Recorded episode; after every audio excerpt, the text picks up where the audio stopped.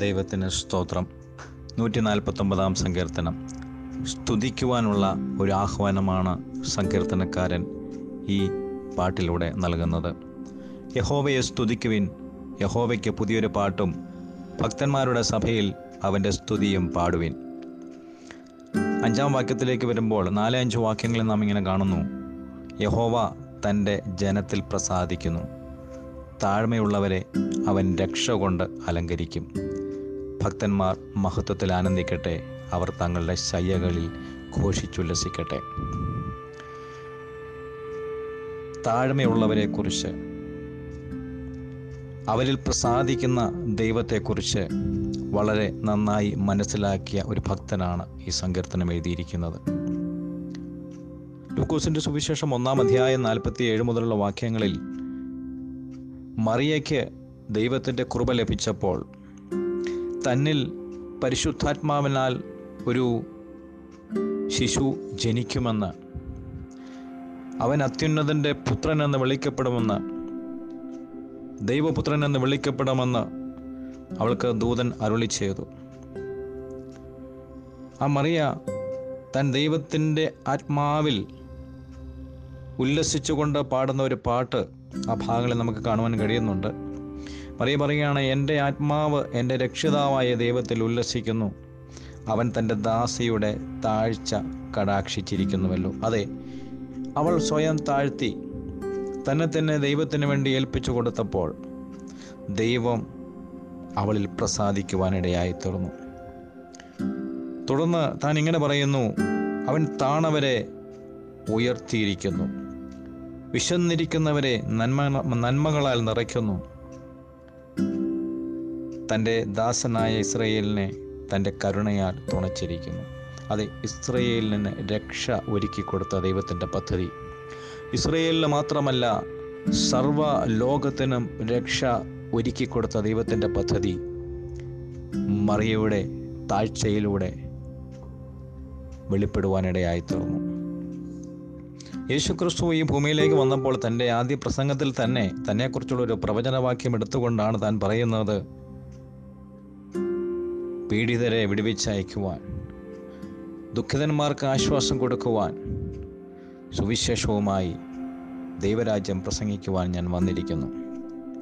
മത്തായ സുവിശേഷം അഞ്ച് അഞ്ചാം അധ്യായത്തിൽ മൂന്ന് മുതലുള്ള വാക്യങ്ങളിൽ താൻ ഇങ്ങനെ പറയുന്നുണ്ട് ആത്മാവിൽ ദരിദ്രരായവർ ഭാഗ്യവാന്മാർ സ്വർഗരാജ്യം അല്ലെങ്കിൽ രക്ഷ അവർക്കുള്ളതാണ്. ദുഃഖിക്കുന്നവർക്ക് ആശ്വാസം ലഭിക്കും സൗമ്യതയുള്ളവർ ഭൂമിയെ അവകാശമാക്കും. യശയാവിന്റെ പുസ്തകത്തിൽ ഇരുപത്തൊമ്പതാം അധ്യായം പത്തൊമ്പതാം വാക്യത്തിൽ നാം കാണുന്നു യഹോവയിലെ സന്തോഷം അവർക്ക് വർദ്ധിച്ചു വരും. താഴ്മയുള്ളവർക്ക് സൗമ്യതയുള്ളവർക്ക് യഹോവയിൽ സന്തോഷിക്കുവാൻ കഴിയും. ഈ ഭൂമിയിലുള്ള ലൗകികമായ ഭൗതിക കാര്യങ്ങളിലുള്ള സന്തോഷമല്ല താഴ്മയുള്ളവർക്ക് ദൈവത്തിൽ എപ്പോഴും സന്തോഷിക്കുവാൻ കഴിയും. യേശുക്രിസ്തു സ്വയം താൻ താഴ്മയോടെ ജീവിച്ച വ്യക്തിയാണ്. താഴ്മയുള്ളവരുടെ മനസ്സിന് ചൈതന്യം കൊടുക്കുവാൻ അവരുടെ കൂടെ വസിക്കുന്നവനാണ് ദൈവമെന്ന് യശയാവിന്റെ പുസ്തകം അൻപത്തിയേഴാം അധ്യായം പതിനഞ്ചാം വാക്യത്തിൽ നാം വായിക്കുന്നുണ്ട്.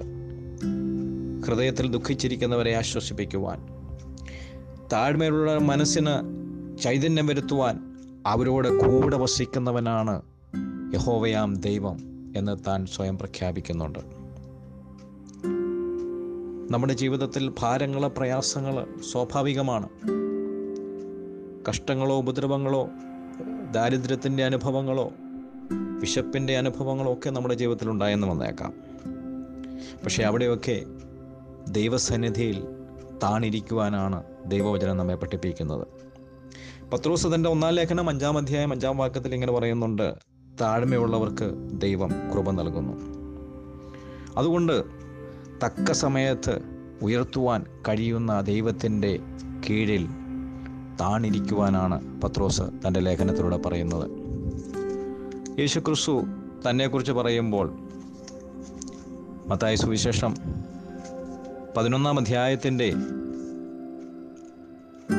ഇരുപത്തി ഒമ്പതാം വാക്യത്തിൽ ഇങ്ങനെ പറയുന്നു ഞാൻ സൗമ്യതയും ഹൃദയത്തിൽ താഴ്മയുമുള്ളവനാകയാൽ എന്റെ നുഖമേറ്റുകൊണ്ട് എന്നോട് പഠിക്കുവിൻ.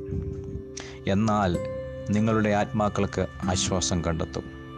അതെ നമ്മുടെ കർത്താവായ യേശു ക്രിസ്തു ഈ ലോകത്തിന്റെ രക്ഷകനായി വന്നവൻ നമുക്ക് ഈ ഭൂമിയിൽ ജീവിക്കുവാൻ ഒരു മാതൃക തന്നേച്ചു പോയിരിക്കുന്നവൻ നമ്മോട് പറയുകയാണ് അവന്റെ മുഖം ഏറ്റുകൊണ്ട് അവനോട് പഠിക്കണം. അതായത് അവന്റെ കാൽച്ചുവടുകളെ പിന്തുടരണം. എന്താണ് അവനോട് പഠിക്കുവാനുള്ളത്? അവൻ സൗമ്യതയും ഹൃദയത്തിൽ താഴ്മയുമുള്ളവനാണ്. ആ ഒരു സ്വഭാവത്തിന് ഉടമകളാകുവാൻ നമുക്ക് കഴിയുന്നുവെങ്കിൽ ഏതു സാഹചര്യത്തിലും സൗമ്യതയോടെയും ഹൃദയത്തിൽ താഴ്മയോടെയും ഇരിക്കുവാൻ നമുക്ക് പഠിക്കാമെങ്കിൽ യേശുക്രിസ്തു നമുക്ക് വാഗ്ദത്തം ചെയ്തത് എന്താണ്? നമ്മുടെ ആത്മാക്കൾക്ക് ആശ്വാസം. ഏത് സമയത്തും ആശ്വാസം കണ്ടെത്തുവാൻ നമുക്ക് കഴിയണമെങ്കിൽ ക്രിസ്തു യേശുവിന്റെ ഭാവമുള്ളവരായി നാമം മാറണം. അവന്റെ സ്വഭാവത്തിലേക്ക് നമുക്കും എത്തിച്ചേരുവാൻ കഴിയുന്നുവെങ്കിൽ തീർച്ചയായും ഏത് സമയത്തും നമുക്ക് ആശ്വാസത്തോടെ ജീവിക്കാൻ കഴിയും. അതിനായി നമുക്ക് നമ്മെ ദൈവകാര്യങ്ങളിൽ ഏൽപ്പിക്കാൻ നമുക്ക് ദൈവത്തോട് പ്രാർത്ഥിക്കാം. പരിശുദ്ധ ദൈവമേ സ്വർഗീയ നല്ല പിതാവേ ദൈവവചനങ്ങൾക്കായി സ്തോത്രം. കർത്താവായ യേശു ക്രിസ്തുവിന്റെ സ്വഭാവമുള്ളവരായി സൗമ്യതയോടെ താഴ്മയോടെ ജീവിക്കുവാൻ. ഹൃദയത്തിൽ എപ്പോഴും ആശ്വാസമുള്ളവരായി ജീവിപ്പാൻ ഞങ്ങളെ സഹായിക്കണമേ. ദൈവവചനം ഞങ്ങളിൽ ജീവൻ ഉളവാക്കുന്നതിനാൽ സ്തോത്രം. ഞങ്ങളെ രൂപാന്തരപ്പെടുത്തുന്നതിനാൽ സ്തോത്രം ചെയ്യുന്നു. ഞങ്ങളെ സഹായിക്കുന്ന പരിശുദ്ധാത്മാവനായി സ്തോത്രം. പ്രാർത്ഥന കേട്ടതിനാൽ സ്തോത്രം. യേശുവിൻ നാമത്തിൽ പ്രാർത്ഥിക്കുന്ന പിതാവേ ആമേൻ. ദൈവം നിങ്ങളെ ധാരാളമായി അനുഗ്രഹിക്കുമാറാകട്ടെ.